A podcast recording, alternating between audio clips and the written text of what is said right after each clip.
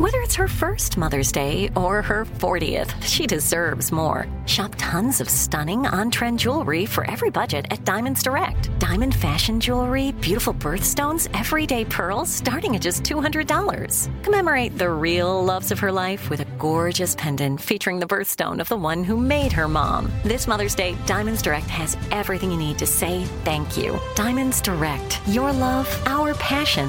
Online at diamondsdirect.com.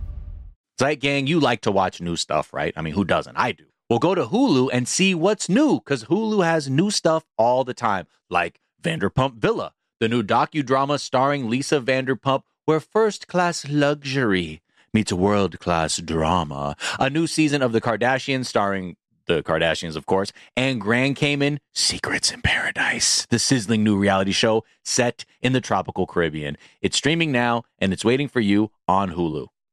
Enjoy all your favorite sports like never before at BetMGM. Signing up and playing is so easy. Simply sign up using code Buckeye and receive up to $1,500 back in bonus bets if you don't win your first bet. When you register with BetMGM, you can get instant access to a variety of parlay selection features, live betting options, and the best daily promotions in the business. And with BetMGM at your fingertips, every play and every game matter more than ever. Place your moneyline, prop, and parlay bets with the king of sportsbooks today. Sign up using code Buckeye and receive up to $1,500 back in bonus bets if you don't win your first bet. That's right, up to $1,500. Again, sign up using code Buckeye and receive up to $1,500 back in bonus bets if you don't win your first bet. BetMGM and GameSense remind you to play responsibly. 21 plus and present in Ohio. Subject to eligibility requirements. Rewards are non-withdrawable bonus bets that expire in seven days. Gambling problem? Call 1-800-GAMBLER in partnership with MGM Northfield Park. That's 1-800-GAMBLER. Hello, the internet, and welcome to season 312, episode 4 of Your Daily Zeitgeist! Wait, was it just 311? What's what's going on here? Oh, so, somewhere in the mix, The- yeah, the somebody doc came in the dock, changed it to 312. This 311 erasure Yeah. will not stand. Okay. Wait. Are we doing this? Are we keeping this? We're, Or are I'm, we- I think we should keep it because Okay. there's a conspiracy to uh, paper over yeah. season 311 like it's Slander. not happening. Like it's the 13th floor elevator. Yeah, Yeah. come on. Super producer victor apparently. I mean you know we, anti 311 we, are gonna have to dig into his anti-311 bias. Anyways They're from uh, Omaha, I think. yeah. So who knows when they crossed paths and wronged super producer victor but it definitely happened anyways it's uh, season 311 episode 4 of Your Daily Zeitgeist a production of iHeartRadio. Mhm. This is a podcast where we take a deep dive into America's shared consciousness, and it is Thursday, November 2nd, 2023. Oh yeah. Uh, this is our first full ep after Halloween. Yeah. A happy day after Halloween Yeah. to you. Exactly. Or two days, but yes, Two as days, we record, yeah. you know. Uh, As oh, crow flies. what is today? It's National Men Make Dinner Day. Wow, that's Wow. Ooh, I a love that. Equality on the way. Just one day. Just one day. Make men make dinner today. This first Thursday in November. Uh, then it's National Deviled Egg Day. I'm with that. Uh, National Broadcast Those Traffic two are probably tied Day. together a little bit, maybe. Dad Honey, made I made dinner. deviled eggs. I made deviled eggs as the main course, darling. with a bag salad. Uh, And then also, oh, Jack, this one's for you. National Ohio Day and Hey, yo. All Souls Day. I don't know what all. I know it's All Saints Day and Day of the Dead. Oh, this is apparently about. Oh, this is some religious stuff about purgatory. And, it, and to that I say, who's to say this isn't purgatory? Ah, That's let's right. get philosophical, Aha. shall we? Aha. hmm Uh huh. And happy All Says All, All Souls Day, and with your spirit. My name's Jack O'Brien, aka It's What It's, and it's now or never. These pants won't stay dry forever. I'll just blame the stain on water ice. It's what it's urethra like an open highway. I just had to get to the urethra like an open highway Oh, wow. uh, courtesy of La Caroni on the Discord. And I'm thrilled to be joined. As by the way, that song, "It's My Life." Usually, when when there's a song that I have to do for an AKA four, I'll go back and listen, and I'm always like, "Man, that that song actually is really good." Like Yeah. there- there's something about this production, like that when I listen to it as a song, really stands out. And I'm like, "Hey, you know, there's some good songwriting. This one, no such luck. I was like, man, what the fuck is John Bon Jovi doing with his vocals in this shit? He's like, he sounds like he's doing like a a joke about like yarling voices. It sounds like he's like making Yeah. fun of the singer of Nickelback. But anyways, uh, we love you, John. We love you. Yanni. Thrilled to be joined as always by my co-host, Mr. Miles Gray.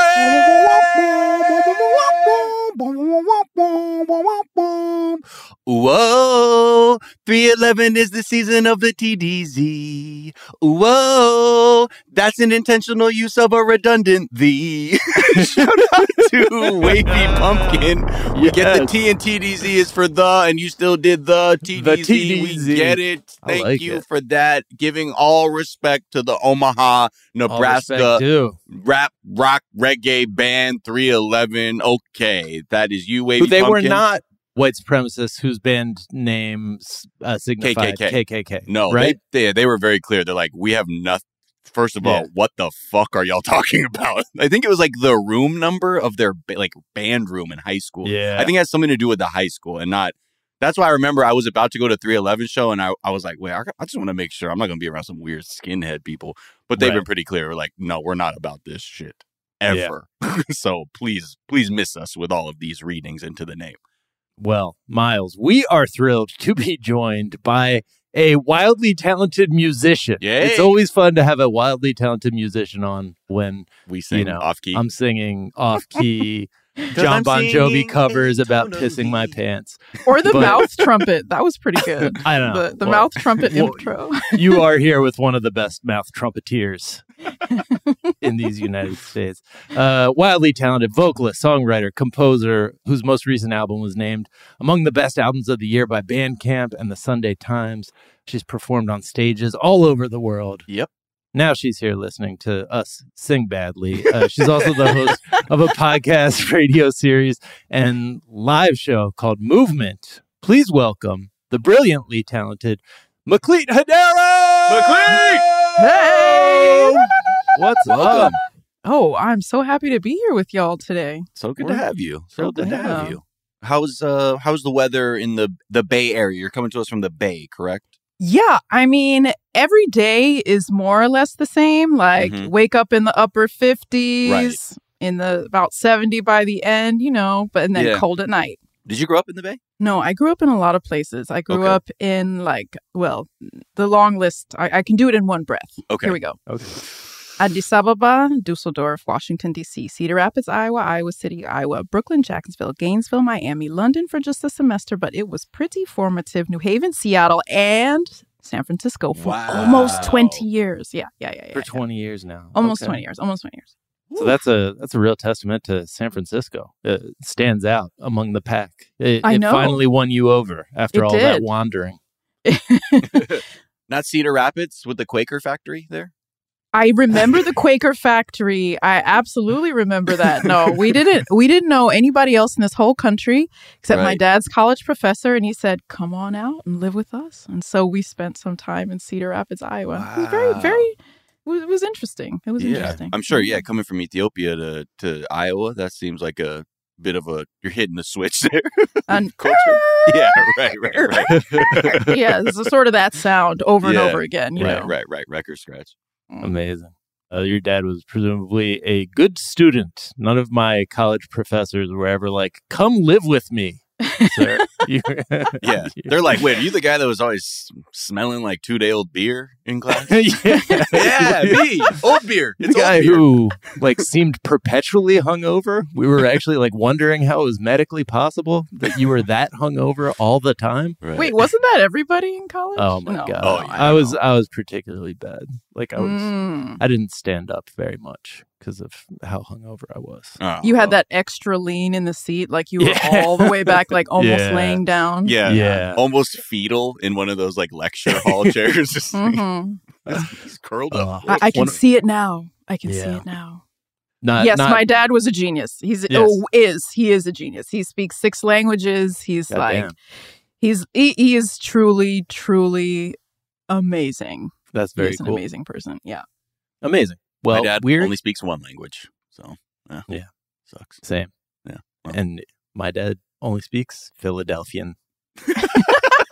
Wait, what's Philadelphian? Like, what Uh, is a phrase of Philadelphian? Sausage. You say sausage instead Like, of sausage. pronunciation. Yeah. You say wooder. Although my dad doesn't. Really? I actually can't tell. Like sometimes people will be like, "Oh, your parents have like a Philadelphia accent," and I can't hear it because like all Mhm. other voices are built out of their voices in my brain. That's you know? right.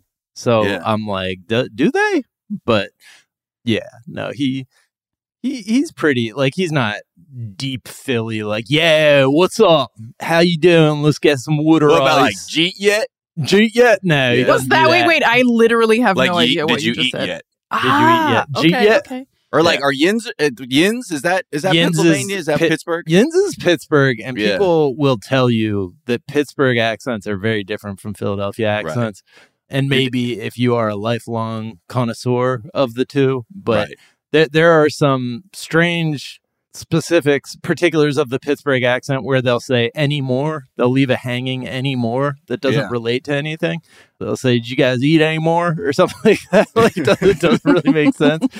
But other than that, like it's very they're very similar. They they are part of the same accent tree. Yeah. Mhm, mhm. Beautiful. Beautiful. Both lovely. Most lovely accents. Yeah. Yeah. your dad did call uh this podcast a John. I remember. He's like, yeah, yeah, he's- listen to that, yeah. John." I was like, you gonna really record that, Philly. John? Yeah. All right. Well, Meklit, we are going to get to know you a little bit better in a moment. First, we're going to tell our listeners a couple of the things we're talking about today. Joe Biden has apparently created some guardrails around AI technology because he saw the latest Mission Impossible movie. like that's Yes. straight up what happened. Is he Leader of the free world, folks. Leader of the free world and his media diet included the most recent mission impossible movie and he was like we got to do something and that is both amazing and also not uncommon at all for us presidents so we're going to take a look back at some other policies that we got because of you know just movies that presidents saw because of some dude because saw, they saw movie. something because they were just like something was on hbo No way. Uh, that's a character Matthew Broderick is playing. I don't care. Get him up here. Yeah. The genocidal rhetoric is getting more and more mainstream and there there's just wild shit being said on on the fringes too, but like like Vivek Ramaswamy said some some of the just foulest shit I've ever seen on like mainstream media outlets and kind of got away with it. And then there's just all sorts of shit happening and with like comedians and just like I don't know. It's a Yeah, fucking Lindsey mess out there. Graham too is Yeah, also Lindsey Graham. making some really weird, uh, some very odd equivocations. But yeah, we'll, Yeah. we'll talk about that. Just the Islamophobia is really out of control right now, and no, nobody really seems to want to talk about it. So we will. We'll also talk about Mariah Carey's newest video ushering in the Christmas season. Love a segue. Folks, like the unaddressed rampant Islamophobia in the United States, and Mariah Carey has Yeah. got a silly little. has got us video all excited about Christmas. oh shit! all of that, plenty more. But before we get to it, Meklit, we do like to ask our guests Mhm. what is something from your search history? My search history right now is pretty j- much just music, music, music, music. I go down rabbit holes of music, and because it's like I'm always trying to find new immigrant musicians for the podcast. But if you think about it, like, where do you find music? You find Hmm. it in like certain, you know, magazines or really from your friends. Like, but the but I just go down rabbit holes. I Mm. just love going down rabbit holes. So I've, I guess I was like, well, I think Instagram counts as like a search history. So I was searching for like this wonderful Indian musician called Ganavya. I've been looking at Aloe Blacc and Leyla McCalla and just like, I just go down rabbit holes of music. So mm. Mm, that that's what I got for you. I thought I thought you were saying at first that your search history was literally music, music, music, music. And I was going to try that and see what what I got. If it, I'll, I'll, I'll try, I'll test it out and let you guys know what the first result is. Right. I've there. Do, like, what do you when you say rabbit hole? Because like I kind of do the same thing when I'm like on a music app, where sometimes If I like Yes. an artist and it says other artists like this, I just never stop clicking those to see where it takes me. Because that was always like, I remember in the days of MySpace when I was really into a musician and faithfully music pages on MySpace, people would be like, and my influences are, and they would just give you a huge block of names. I would always use that to kind of put me Yes. onto new stuff. But is that sort of what's your methodology here? I use the algorithms, but Mhm. I also like to see who's friends with who. So you Oh, see okay. people commenting on each other's posts a lot. Right. And that's sort of interesting because I like the way that you see communities overlap. I'm like, who is interacting with whom? Who's building community with whom? Like what's Right. and then and then that leads me to a lot of other music as well. and then then from there you got to do a little background to be like okay are you do you qualify in the do are you in the bracket of immigrant musician in another country so yeah then i get i get i can see how the research is can be exhaustive It's a lot of it's a lot of research, but it's fun. Mm-hmm. Yeah. Yeah. who's Yeah. who's someone that you stumbled upon that you're like oh this is one of the greatest musicians that i've completely had no idea about I think, well, let's see, through that whole process, a little while ago, I stumbled onto an artist called San Cha, okay and she's a Mexican singer based in LA. okay And she's like, she could be an opera singer. She could be like, she's this like deep belting ranchera, comes from this like, you know, drag queen background. I was just like, oh my God, Yeah. I love you. oh whoa yeah okay san s-a-n-c-h-a two words That's okay right. yep i'm Yeah. i'm checking this now uh, yeah Mhm. i love it's like my favorite thing because there's nothing more like life affirming to hear music that excites you you know there's so many times like you'll hear things you're like okay that's fine that's fine that's fine but then you hear something you're like i didn't know i was waiting to actually hear this and i did, couldn't articulate mm. it but here it is in front of me and that is like my it's, it's the highest of the high I agree. I agree. Yes, indeed. And if you had searched music, music, music, music, you would What have gotten uh, music exclamation point, music exclamation point, music exclamation point. Put another nickel in. A popular song written by Stephen Weiss and Bernie Baum and published in 1950.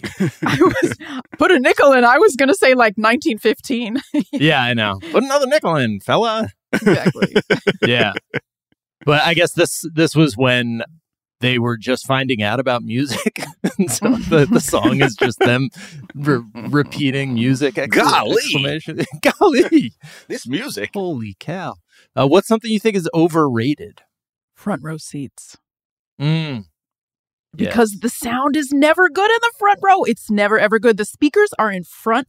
The speakers are almost right in like above you. Yep. And so the sound doesn't come to you and you're like, yeah, I mean, I'm being showered by the spit of the singer and that's, you know, one thing. Right. but that doesn't sound that good. So I think front seats are over front row seats are overrated. yeah I got COVID from Beyonce.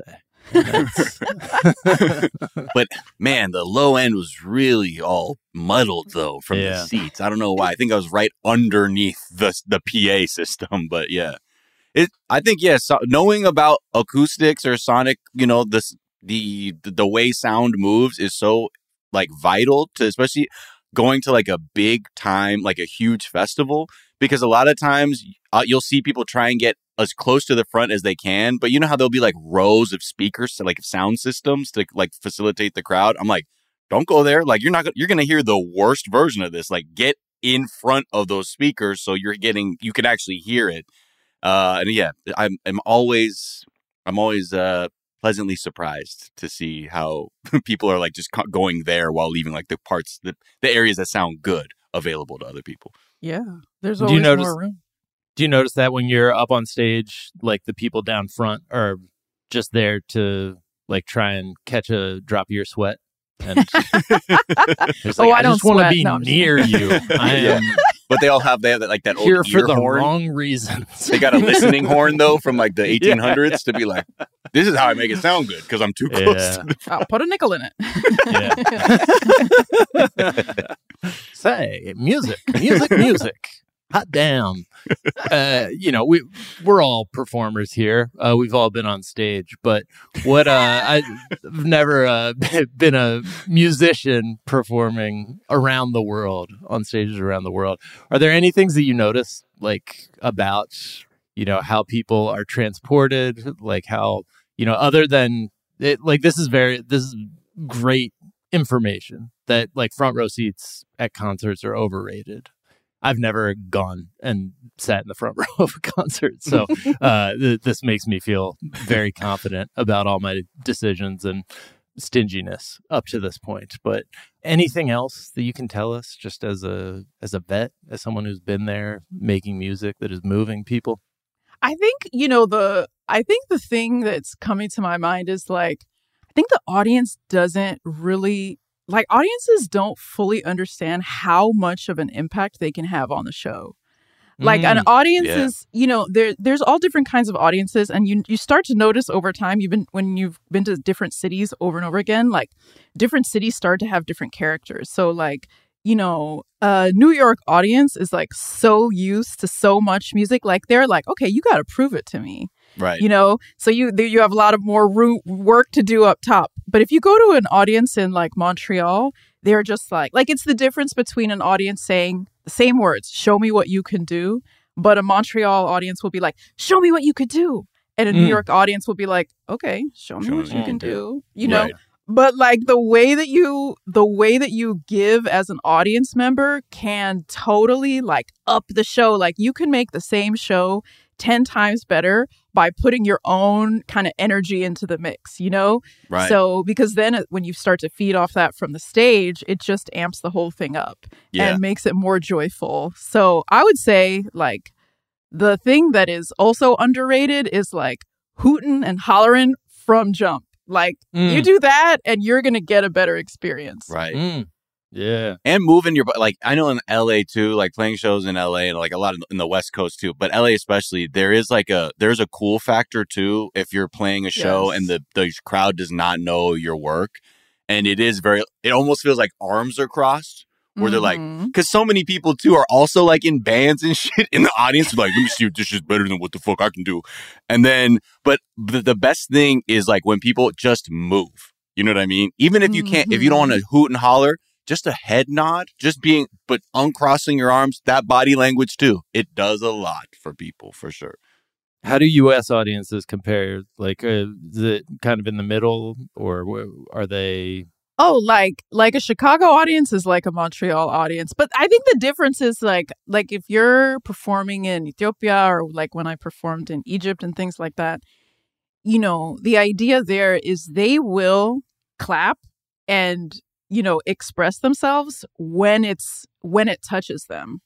Mm, And so they will tell you they are like your living pulse on when you as an artist are in a place that is like, you know, that like electric place with a little bit of sparkle and an extra Yeah. kind of vibe. Like they will say, there it is.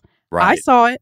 Now keep going there. Ah. And it's like Oh. a so it's um it just it just it helps to bring the whole thing into a you know a flow a flow state.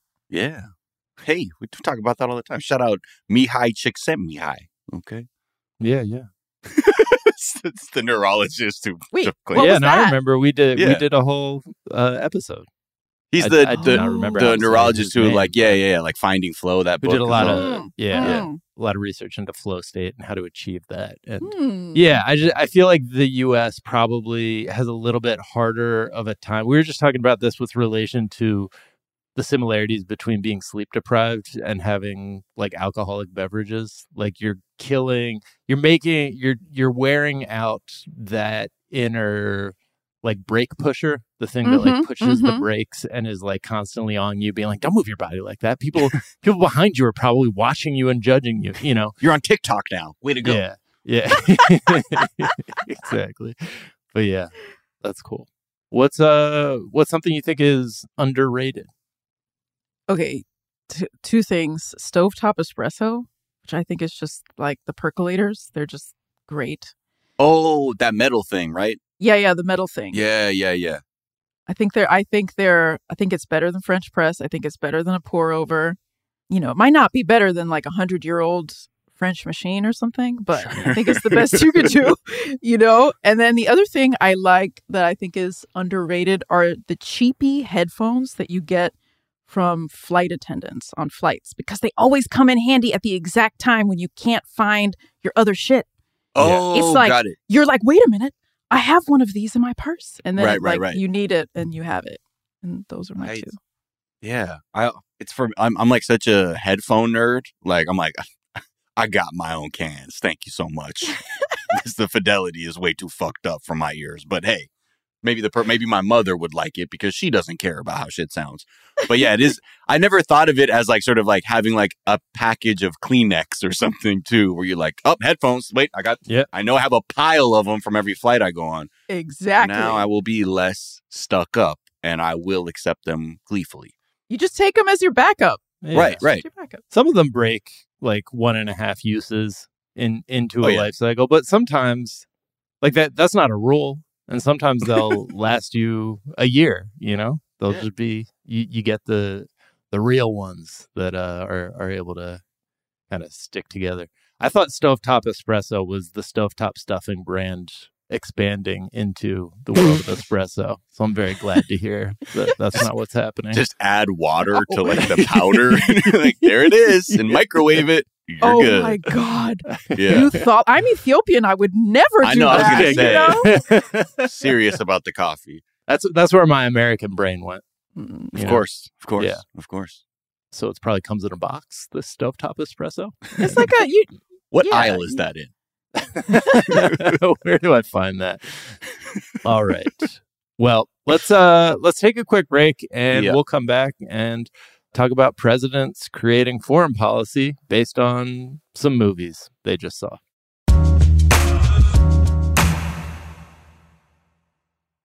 You like to watch new stuff, right, Zeitgang? I know I do. Well, go to Hulu and see what's new. Because Hulu has new stuff all the time, like Vanderpump Villa, the new docudrama starring Lisa Vanderpump. Join Lisa and her hand selected staff at Chateau Rosabelle, a glamorous estate in the French countryside, as they live, work, and play together 24 7. Vanderpump Villa is where first class luxury meets world class drama. And don't miss the new season of The Kardashians, uh, starring the Kardashians, of course.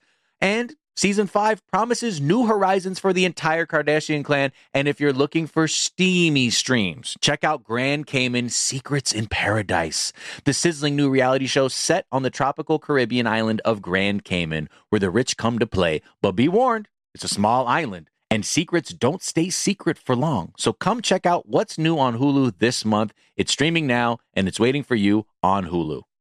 Enjoy all your favorite sports like never before at BetMGM. Signing up and playing is so easy. Simply sign up using code Buckeye and receive up to $1,500 back in bonus bets if you don't win your first bet. When you register with BetMGM, you can get instant access to a variety of parlay selection features, live betting options, and the best daily promotions in the business. And with BetMGM at your fingertips, every play and every game matter more than ever. Place your money line, prop, and parlay bets with the king of sportsbooks today. Sign up using code Buckeye and receive up to $1,500 back in bonus bets if you don't win your first bet. That's right, up to $1,500. Again, sign up using code Buckeye and receive up to $1,500 back in bonus bets if you don't win your first bet. BetMGM and GameSense remind you to play responsibly. 21 plus and present in Ohio. Subject to eligibility requirements. Rewards are non-withdrawable bonus bets that expire in seven days. Gambling problem? Call 1-800-GAMBLER in partnership with MGM Northfield Park. That's 1-800-GAMBLER.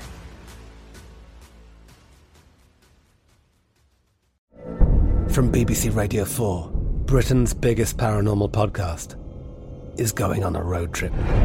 I thought in that moment, oh my God, we've summoned something from this board. This is Uncanny USA. He says, Somebody's in the house. And I screamed. Listen to Uncanny USA wherever you get your BBC podcasts, if you dare.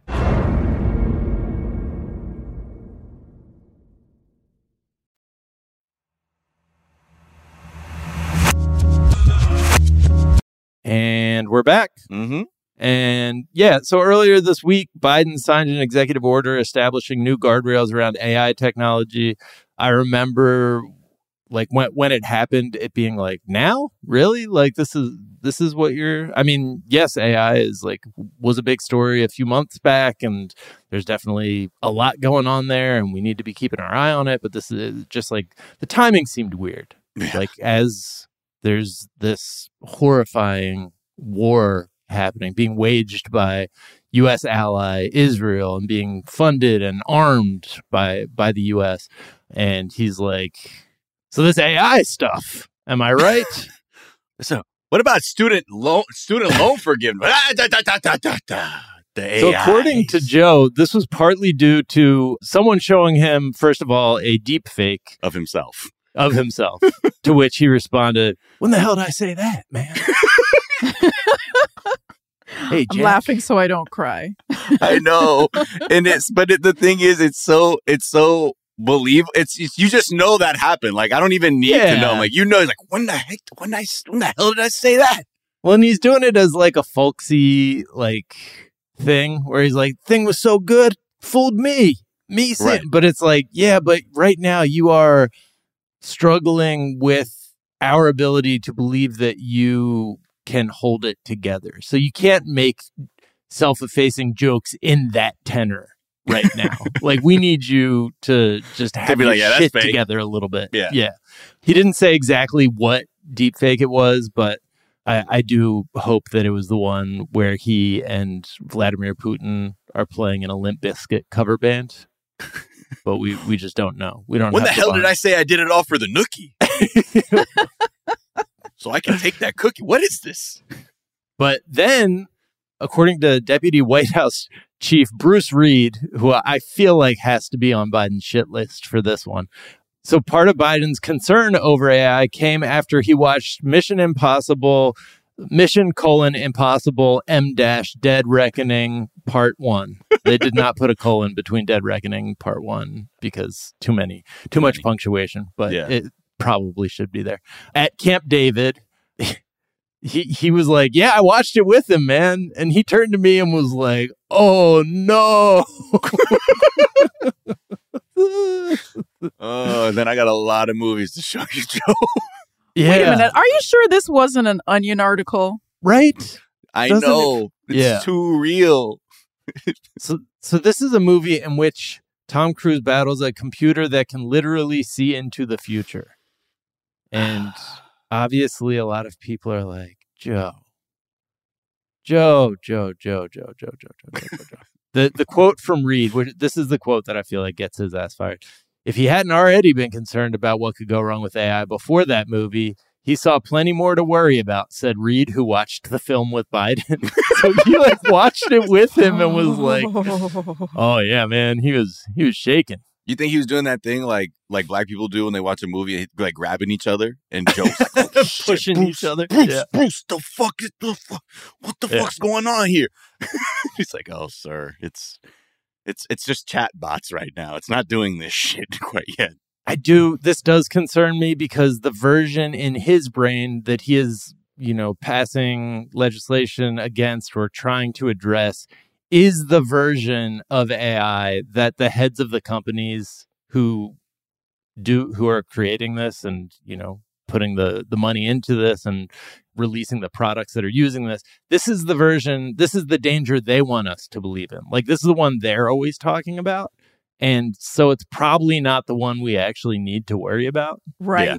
You know? Yeah. It's like Mhm. they want it to be they're like, We're guys, we're playing with fucking dynamite over here. This thing's gonna turn into the T one thousand. So you, you better watch out and you also better be nice to us because we have immense power. And Right. he seems to be like, Yeah, I saw the movie, man. I got that presidential debriefing, if you know what I'm saying. But I see the light now. On HBO. yeah, Yes, exactly. exactly.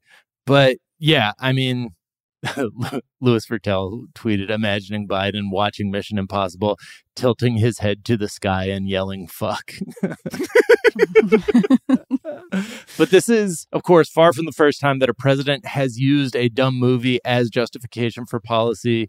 A, a far more reprehensible time was the time that Trump was using scenes from Sicario 2 in order to defend his border wall. Yeah. He That was way, like, the the cars they got, they're just Cars they supercars. They go faster strong, than anything bigger, we've got. faster. They're faster Right. than our police. They have And I you're think like, I "What? blocked that out of super my mind. Yeah. Yeah, it's like, what are you talking about? They they go faster than the police cars, and everyone's like, "Do you know what movie came out over the holiday break that he probably just saw? Yeah. Sicario 2, where they had Yeah. jet powered fucking smuggler cars. Yes. Of course. of course. And he had the he probably just saw the the jet powered cars. Like he he Trump is famously the guy who had like all the boring scenes edited out of like Bloodsport. so not not a movie known for like its long periods of exposition, but he was like this is this is too boring, just get to the fights. But the king of this shit was not surprisingly because he was an actor and probably should have remained one.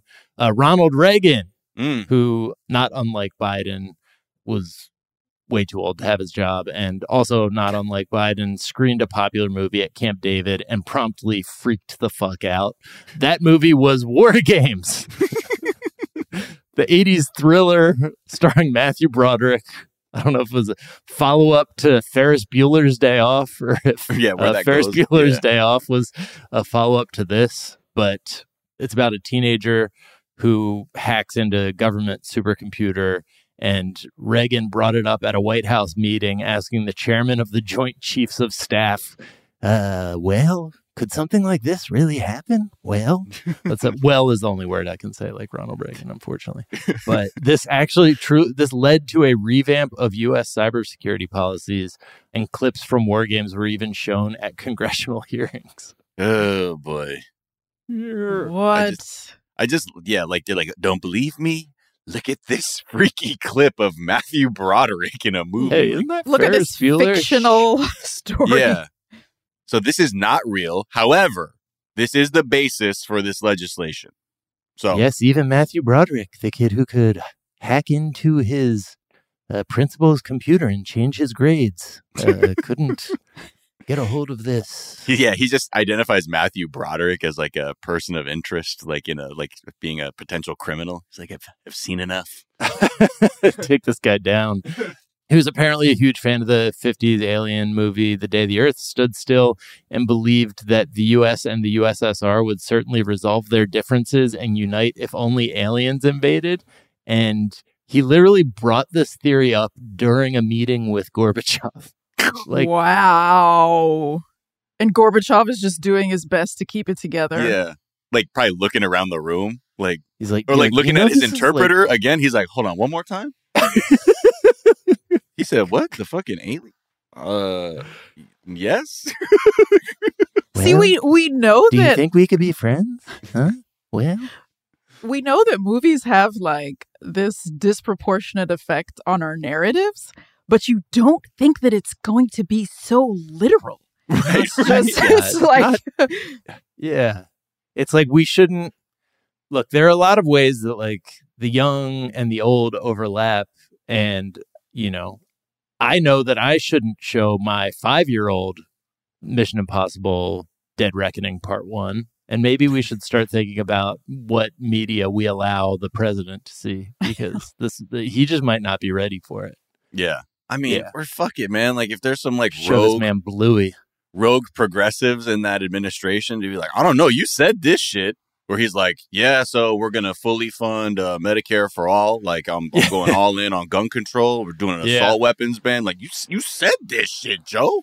Yeah. And he's like, okay, oh yeah, okay, that's true, that's true, that's right. Yep, yep, yep. I'm doing that. Yeah, we got to create a media diet, like a, a movie playlist for his ass, you know, because Right. he is clearly very open to suggestions. suggestion. Yeah.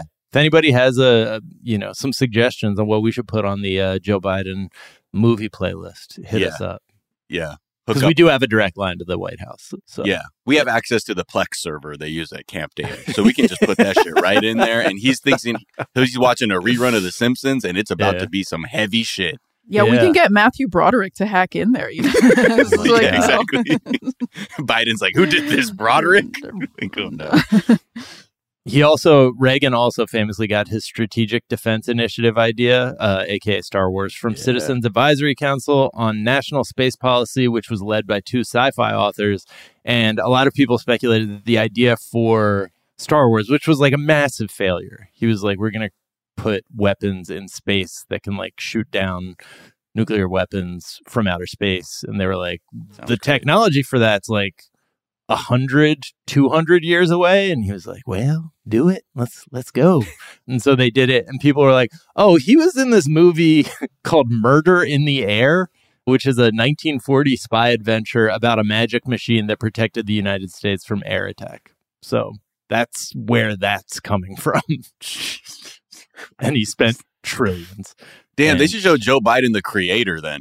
If they Right? if he really wants to go fucking off the deep end. The creator would be good. Yeah. That's like, right. That's what we need. More death from above. yeah. Oh, yeah. He just sides with the U.S. Yeah, he's like, exactly. So we got to build that. Perfect. I like the first part, man. I like Yeah. I I like, like- that part. The, the, the character Reagan plays was called Brass Bancroft. These names are Yes. so fucking wild, bro. Fuck yeah. 19 Why not? Brass, Brass Bancroft. Bancroft. Yes, sir. Good for you, man. Good for you. hey, good for you, man. Love it. All right. Let, us talk real quick about some of the horrifying rhetoric that we're seeing that's becoming mainstream. You know, while Joe Biden continues to be soft on Netanyahu and just basically co-sign the slaughter of Palestinian people, the rhetoric is is getting just fucking out of hand and Islamophobic and incredibly dangerous. yeah, like at best, woefully disconnected from humanity. Yes. and at worst, absolutely homicidal. Mm. And I just want to point out two remarks I've heard in the last few days. So Vivek Ramaswamy, who's struggling to remain relevant in the presidential primary, uh, he spoke to the Republican Jewish Coalition in Las Vegas and said, "quote," and he said, "quote if." Israel and Mossad want to take out every last leader of Hamas wherever they may be hiding, from Doha to Dresden, host a red wedding at the Four Seasons in Qatar uh, the next time the leaders are in town, uh, they should go ahead and do it. And we're like, I'm sorry, what are we using Game What? of Thrones rhetoric here? The uh, huh? Then he went on Piers Morgan's show and said that I would love nothing more than for the IDF forces or the IDF to put the heads of the top 100 Hamas leaders on spikes and line them up on the Israel Gaza border as a sign that October 7th will never happen again. That was even too much for Pierce Morgan somehow, who was like, uh, what? He's like, that just sounds like pouring fuel on an out of control fire. Like, what do you like? And also, these are war crimes. Like, we're really rah rahing this stuff for clout. And just very, like, I don't know what the reaction was in the room, but I guess maybe he's, maybe, I don't know if he has like a Game of Thrones based foreign policy and everything is going to be put through that lens as he tries to connect with voters or something. But again, wild, wild things to say as someone who is in pursuit of the of the the White House. Then there was Lindsey Graham. He was on CNN two nights ago and essentially said that civil the number of civilian casualties should not deter Israel by any stretch of the imagination. Let me play this for you really quick. civilian casualties. Is there a threshold for you, and do you think there should be one for the United States government, at which the U.S. would say, Let, let's hold off for a second in terms of civilian casualties? I- is there is there a point at No, which no. you would start to question? No, the I, if somebody asked us after World War II, is there a limit what you would do to make sure that Japan and Germany don't conquer the world? Is there any limit what Israel should do to the people who are trying to slaughter the Jews? The answer is no. There is no limit. But here's what you need to do: be smart. Let's try to limit civilian casualties the best we can. Let's put humanitarian aid in areas that protect the innocent. I'm all for that. Anyway, so he goes on to be like, it's wild to say there is no limit, but also No like you got to be careful. It's like you can't have that both ways. First of all, No. Lindsey Graham, and also how are you likening the Axis powers of World War II to the Gaza Strip? Right. Like where what on earth are you talking about? And these are the people that have they have votes, you know, to to decide what our foreign policy is. And he's out here casually saying this kind of stuff. I mean, this is it's just so it's just wild to see because I feel like I think like many people we're like in some kind of twilight zone where like I feel like we're there like a lot of these politicians are using this dusty ass propaganda playbook to manufacture consent for further military action when so many people myself included because I was I was coming of age during the the second Iraq war that I remember how everything was like don't matter we're going in there and everybody's getting messed up. You saw 9/11, you saw 9 you saw 9/11 and Right. that same way of like pointing to this, thi- like this event to then say now everything's on the table is horrifying, especially now because we live in an era where you can see what the actual the the results are of this kind of rhetoric. And Democrats, y'all are also doing a terrible job. The best I'm hearing are forceful call calls for a humanitarian pause. I mean, you even heard it in the CNN interview, the thing that she's trying to get Lindsey Graham or just asking Lindsey Graham, like the humane position is would the US or would Israel stop for a second? I, I literally, I believe she literally said for a second. Right. Like, well, the and the rhetoric that you know you see like from a lot of the defense, like the the the hawks in Congress, is sort of like, well, any pause allows them to build up munitions or fortify their positions, and it's like, I'm sorry, they are not out here to take over the world. Like, I get how maybe in, in the 40s you're like, this is what Hitler's trying to do. He's trying to take over the fucking world. But this is not this situation by any stretch of the imagination. And to liken it to that further dehumanizes these people and allows for this kind of shit to continue. And like eh, everything, I feel like there's such an outsized emphasis on what is happening with like the the Jewish people who are living around the world, and I completely understand that seeing groups of uh, Jewish people be senselessly slaughtered is horrifying and will put you in a position like, oh my God, this is bringing back all kinds of things because this is something that is very relevant to the history of my people. Yeah. But I don't see a single thing that's really actually centering what the experience is for Muslim people, for Arab people, for other people who just might see their situation unfolding in a very similar way that, that it is in Gaza and the West Bank. And but meanwhile, you have people like Lindsey Graham come on and like, yeah, it's it's all good, man. Like it doesn't matter how many civilians die. Or Vivek Ramaswamy being like, yeah, call me George R. R. Martin with it. Like, yeah. no. I mean, the dehumanization, the devaluation exactly. of Palestinian life is just unbelievable. And it's like, you want human- humanitarian aid? Yes, we need humanitarian aid. Turn on the water. Turn yeah. on the first thing. Give people clean. Like, that seems like an act that you could take in a heartbeat in a second. The, they claim they turned on the water, but all, all the pipes they, they they bombed everything so that nothing is pipes. working. So you can't fucking yeah. Well, and not to mention that like some of the pumps require energy to move right. the water, and if there's no electricity or fuel, then what? And it's just wild just how like start that thing, you know? Right, exactly. Like yeah. you're using a siphoning hose or something to move water around, and uh, the it is just wild to see that the like the hammer come down on people who have out loud just called for things like a ceasefire.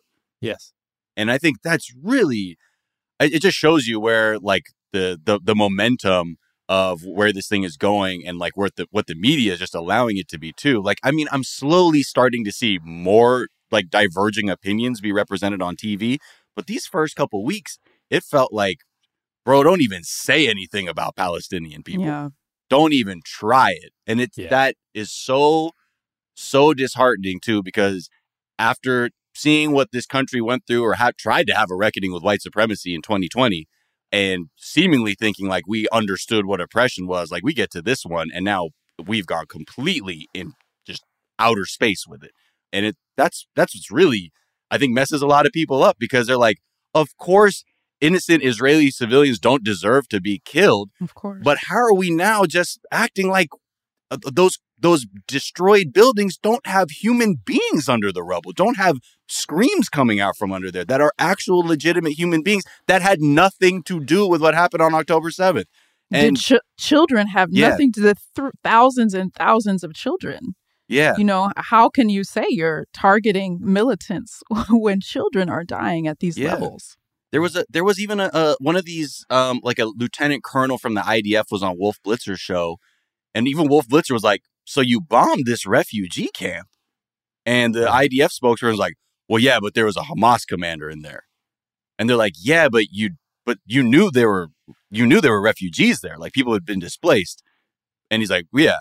And he's like, well, you dropped the bomb. You, you bombed it anyway. And he's just sort of like, well, that's just kind of like the tragedy of war, you know, and just leaving it like there. And I, like just to hear those things said out loud and not be like have have any sort of real counterbalance to that is also just it's just it's hard to watch because we see this play out so many times in so many different ways around the world but yeah it, it's it's so vivid right now and you're just asking like it the best we can do is ask for a pause to the bombing, and then Right. because uh, that presumes that it will resume. Yeah. Just a quick pause. Just let's take a let's take a beat. You know, like Yeah, that- That's the best that we're, we've got going in the mainstream media. Yeah, and yeah. Uh, So again, I think this is and this this goes along with too. You're saying I'm seeing more and more people starting posting that polling about how Joe Biden's support is cratering with so many groups right now because of the lack of action or just even words that seemingly come off as being uh, as, as acknowledging hu- the like the value of human life. And but hey, I don't even know. Like I guess when when the when the war machine is like in the on position, like poll, like they don't give a fuck about polls or anything or what public sentiment is. Yeah. All right. Let's uh let's take a quick break and we'll be right back.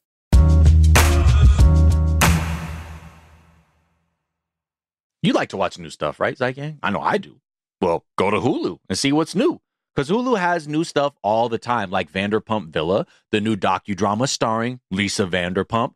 Join Lisa and her hand selected staff at Chateau Rosabelle, a glamorous estate in the French countryside, as they live, work, and play together 24 7. Vanderpump Villa is where first class luxury meets world class drama. And don't miss the new season of The Kardashians, uh, starring the Kardashians, of course. And season five promises new horizons for the entire Kardashian clan. And if you're looking for steamy streams, check out Grand Cayman Secrets in Paradise, the sizzling new reality show set on the tropical Caribbean island of Grand Cayman, where the rich come to play. But be warned, it's a small island. And secrets don't stay secret for long. So come check out what's new on Hulu this month. It's streaming now and it's waiting for you on Hulu. Enjoy all your favorite sports like never before at BetMGM. Signing up and playing is so easy. Simply sign up using code Buckeye and receive up to $1,500 back in bonus bets if you don't win your first bet. When you register with BetMGM, you can get instant access to a variety of parlay selection features, live betting options, and the best daily promotions in the business. And with BetMGM at your fingertips, every play and every game matter more than ever. Place your moneyline, prop, and parlay bets with the king of sportsbooks today. Sign up using code Buckeye and receive up to $1,500 back in bonus bets if you don't win your first bet. That's right, up to $1,500. Again, sign up using code Buckeye and receive up to $1,500 back in bonus bets if you don't win your first bet. BetMGM and GameSense remind you to play responsibly. 21 plus and present in Ohio. Subject to eligibility requirements. Rewards are non-withdrawable bonus bets that expire in seven days. Gambling problem? Call 1-800-GAMBLER in partnership with MGM Northfield Park. That's 1-800-GAMBLER.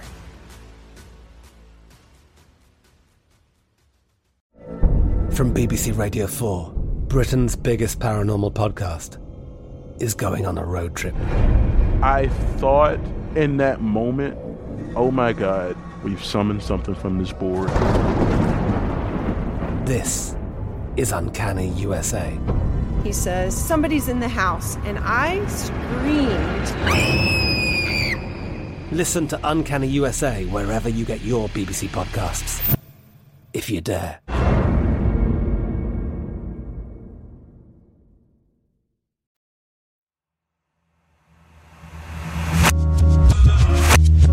And we're back. And it is time.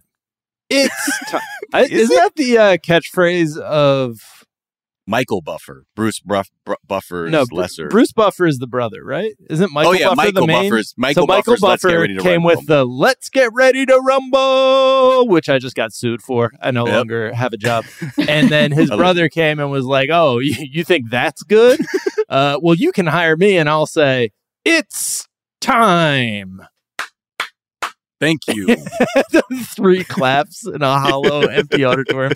So Mariah Carey came for him, though. She's Yeah. stepping on his his turf. Th- this happens every year. It's becoming it's become a tradition that at midnight on Halloween, Mariah Carey drops a video that is basically her being like, "All right, it's time. It's Christmas time now." It's November first. November 1st. It's Christmas time.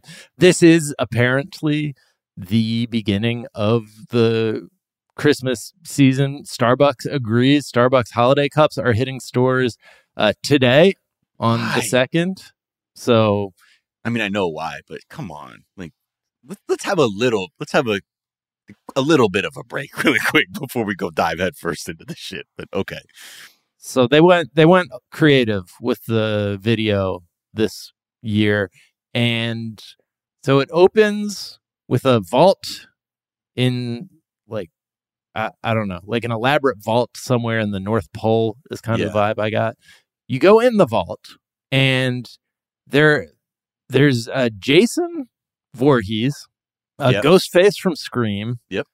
By the way, pumpkin Ghostface head. from Scream, a pumpkin head. Ghostface from Scream, the most popular Halloween costume I saw last night. Really? Or on Halloween night. Yeah, trick or treat. Like for ages two through adult, we're It's wearing more creepy when it's two. Yes, it was It's a way two-year-old, too- yeah. Like especially too like a, a- oh, the way a two year old would walk too. It's already kind of like not graceful. So like add that with like murder costume. Okay, sure, kid. But yeah, Scream is in the collective bloodstream right now. But anyways, yeah, so we got Jason, we got Ghostface from Scream, we got Pumpkinhead, and a fourth monster who they don't really show, so I'm assuming they didn't get the rights to them.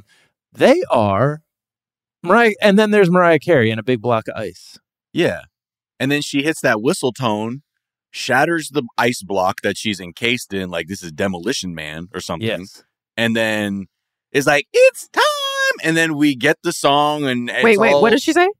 Doesn't say it. I can't do it. It's time. That whistle. Look, nobody can hit those whistle tones like I hers. know. I won't even try.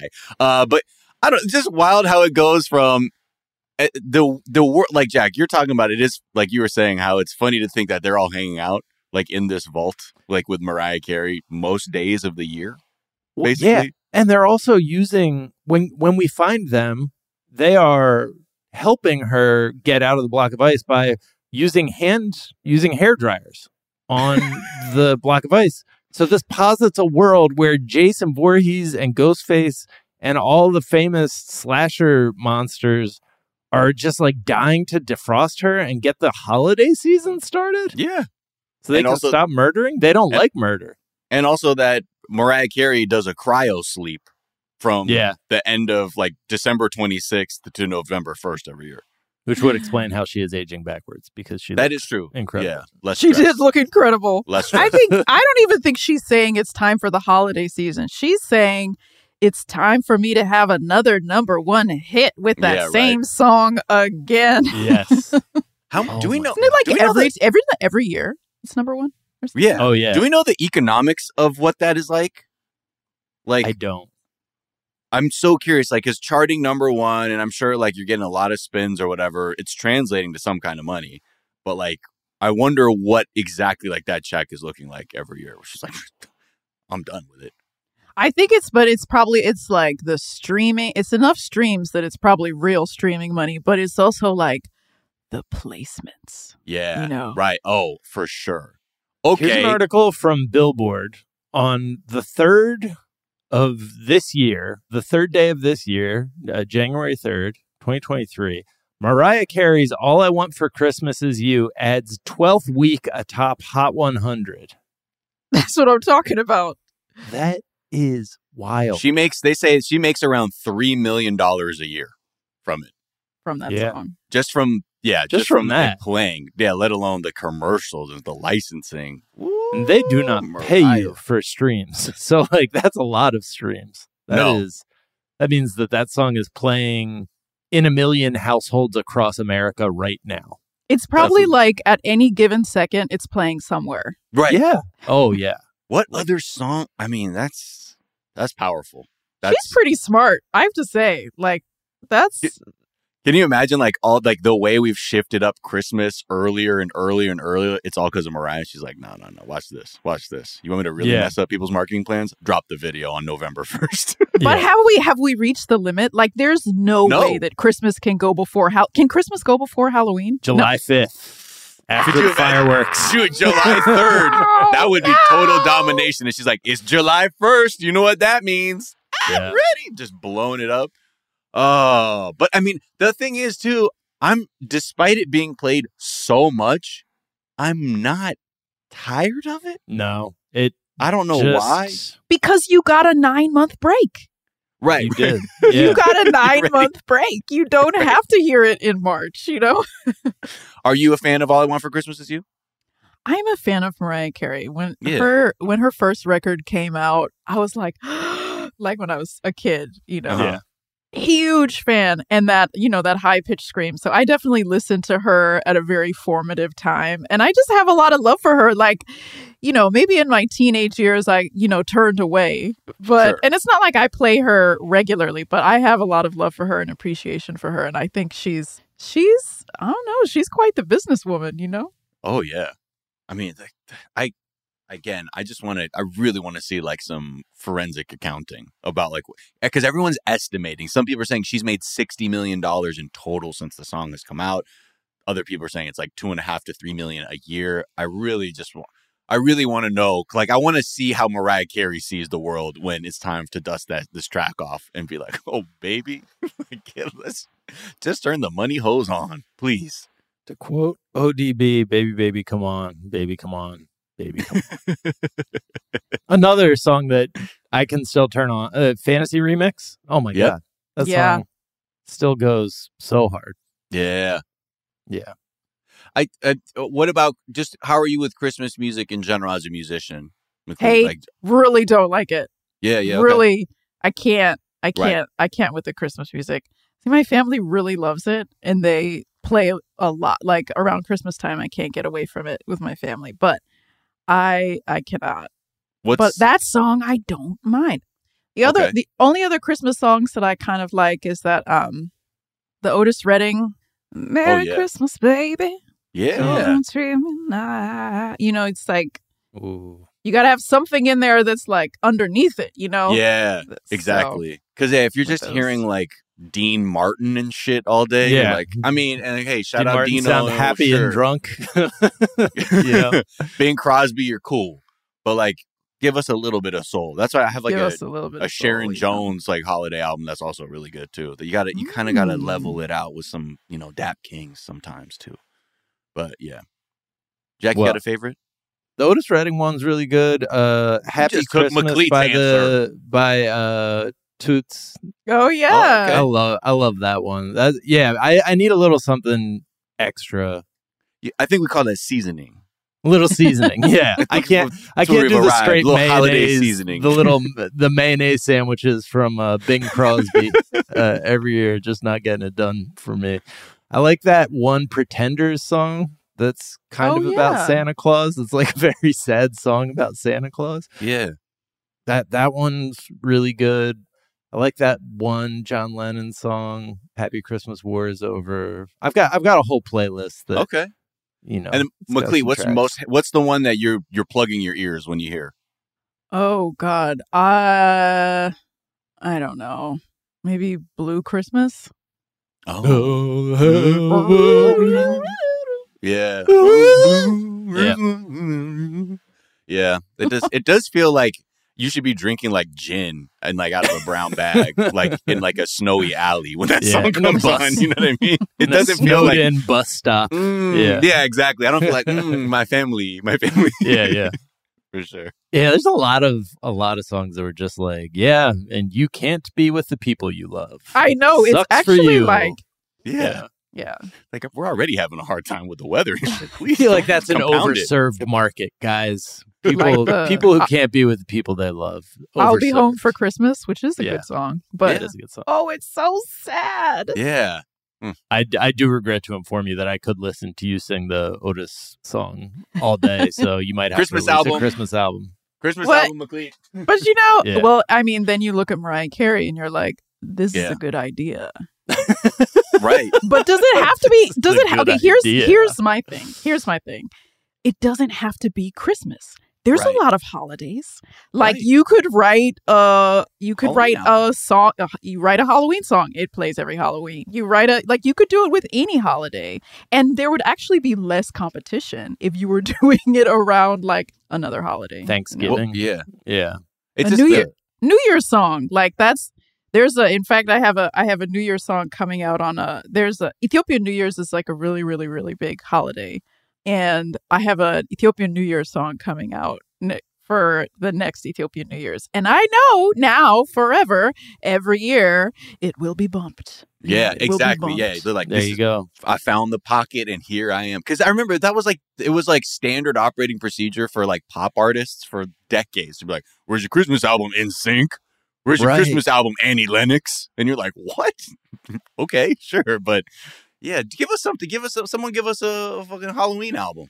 And shit, you know? Halloween is probably the least underserved of all the other holidays, and rightly so. It is the best holiday, but it's still like a little thin. Like after you get through Thriller and Monster the Mash. Monster Mash, and like there are definitely the iconic hits, but it's like Christmas could have its own just radio station year round. Yes, it shouldn't, yes. but it could easily have that. There's just no like h- Halloween is like a couple hours playlist, and you're like, uh, should we do the Monster Mash again? Well, we're Yeah. we're we're doing that like Purple People Eater song that was like uh, Yeah. made for like kids' birthday parties in the 1950s. Like, what the fuck are we doing here?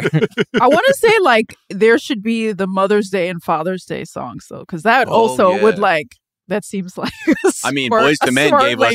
Mama. Yeah, Dear Mama. you know I love you. I mean, there's that one. But yeah, I forgot where's about one- that one. where's the one for dads? There's a lot of ones that's like, shout out to you, dad.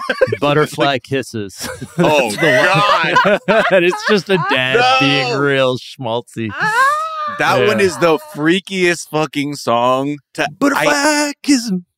when you go to a wedding and you got the first dance to that song, Oh my! I've been to more than one wedding where "Butterfly Kisses" was the the like the bride and father dance track, and I'm like, yo, this is like a little, this is too freaky, man. No, Yeah. There's a good father song. Fa- I think it's called Father of the Bride by Hamilton Leithauser from The Walkmen. I'd recommend that. okay, Hmm. okay, Yeah. all right. I think you're gonna say "Father of Mine" is that is that a song? No, it's Yeah, called yeah, The yeah. Bride's Dad by Uh, Everclear. Father of mine, Oh yeah, tell me one. where have you been? Yeah. okay, easy. This one is about like unfortunately it's not interesting if it's a good dad. It has to like The Bride's Dad, the song I was talking about is like about a dad who's like shows up to his daughter's wedding and like gives a speech and he's like a little drunk and his like suit is like dirty, but it's kind of cute. Oh man, Yeah. did you do you do you know the, you know the lyrics to "Butterfly"? You've heard "Butterfly Kisses." I mean, I can hear the guy's Yeah. voice like.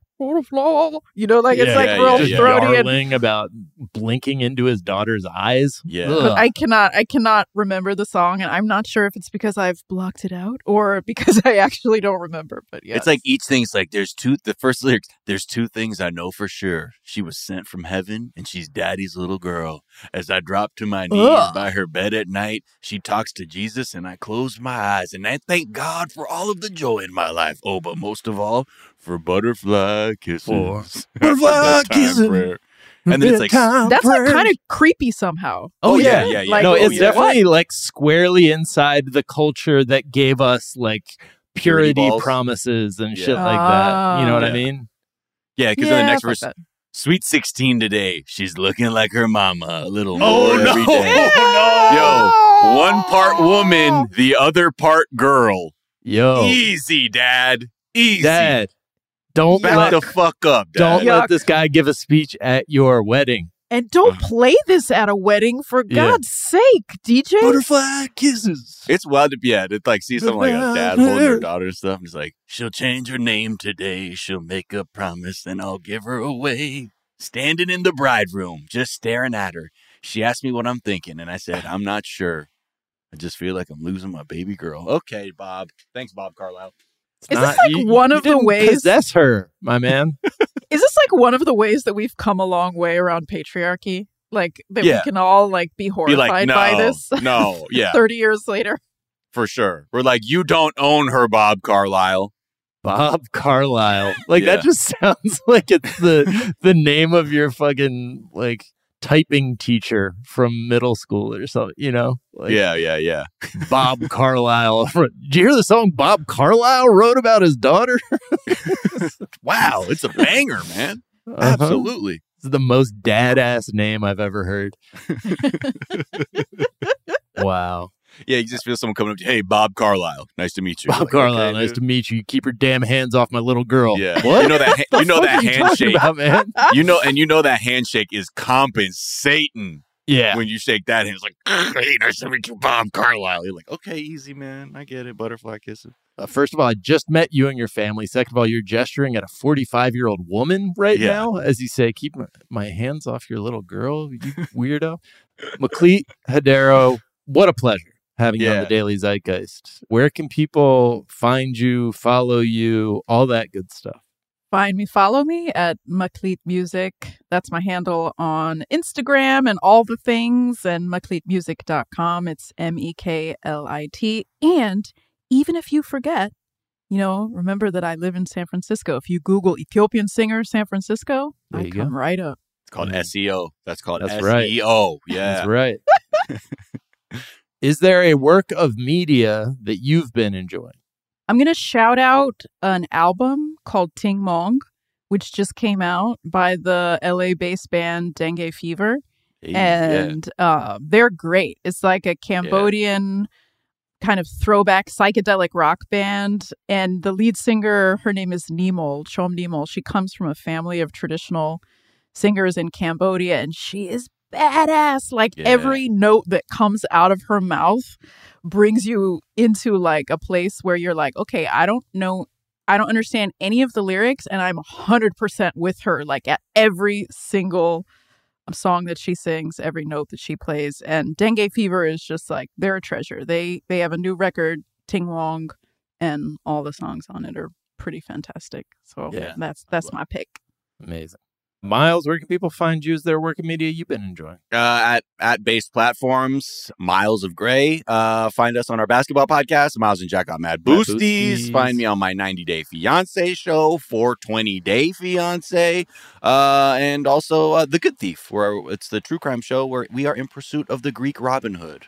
Let's see. A tweet that I like is actually an excerpt from a Joe Rogan interview um, that Ben Collins at one underscore and then an underscore tweeted. Just said, "How is this real?" Uh, and this is the excerpt. It says, Don't worry, Rogan explained. I got my blood work done, and the doctor says, You have arsenic in your blood, Rogan continued.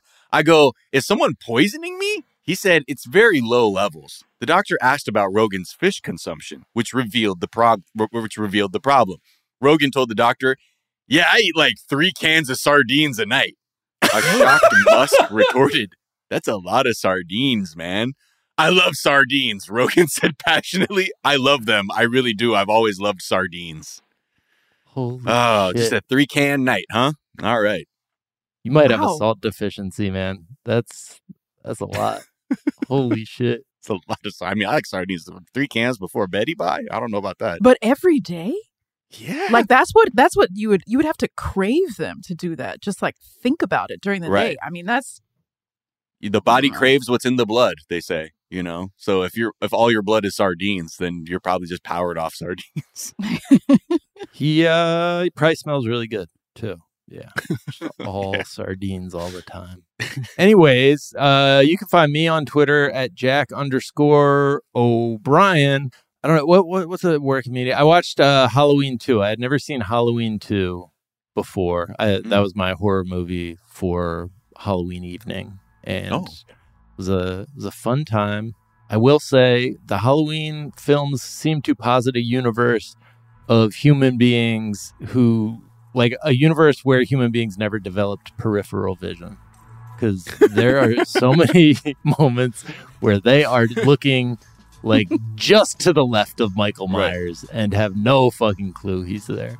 He's like tapping their shoulders. Like one second, one second. Yeah, that literally No, no, happens. One time he comes up behind a girl and like puts his hand on her shoulder and she starts sucking on his finger because she thinks he's a dude that Michael Myers actually just killed. Oh God.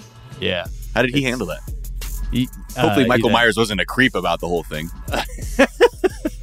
also, his hands were like mad dirty. Like, yeah, dude. So the- dirty. oh, without even knowing, I'm like, Michael Myers does not wash his fucking hands. Fool's So- been leaving bloody handprints everywhere, and then she's just like, "Yeah." Anyways, uh, that's my pick. Uh, you can find me on Twitter at Jack underscore O'Brien. You can find us on Twitter at Daily Zeitgeist. We're at The Daily Zeitgeist on Instagram. We have a Facebook fan page and a website, dailyzeitgeist.com, where we post our episodes and our footnotes, where we link off to the information that we talked about in today's episode, as well as a song that we think you might enjoy. Miles, what song are we sending people out? I was actually listening to Meklit's album on a day like Hey. this. And there is a track on there that I was really fucking with. It's called Soleil Soleil. Hey. Uh, I love the percussion. I love the the horns. The, sa- there's like sax in there with some strings too.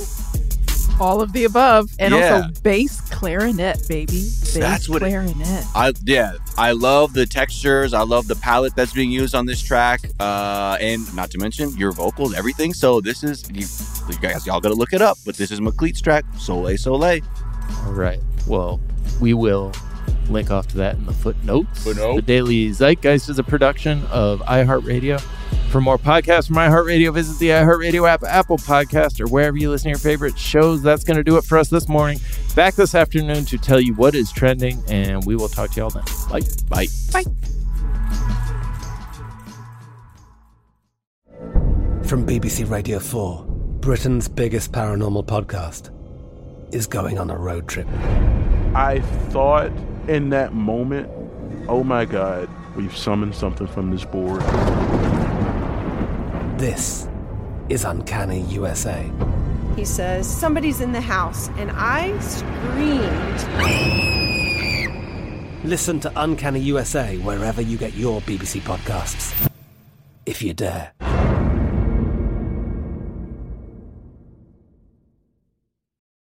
Here's something you might not know about wireless. Sometimes what you see isn't what you get. But with Visible, what you see is what you get. Switch to Visible, the wireless company that makes wireless visible. Get a one line plan with unlimited 5G data powered by Verizon, just $25 per month, taxes and fees included. Switch now at visible.com. Monthly rate on the Visible plan. For data management practices and additional terms, visit visible.com.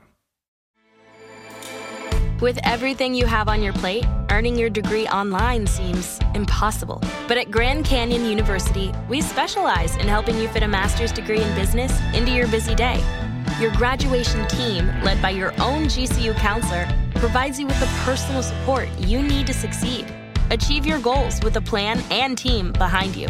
Find your purpose at Grand Canyon University. Visit gcu.edu.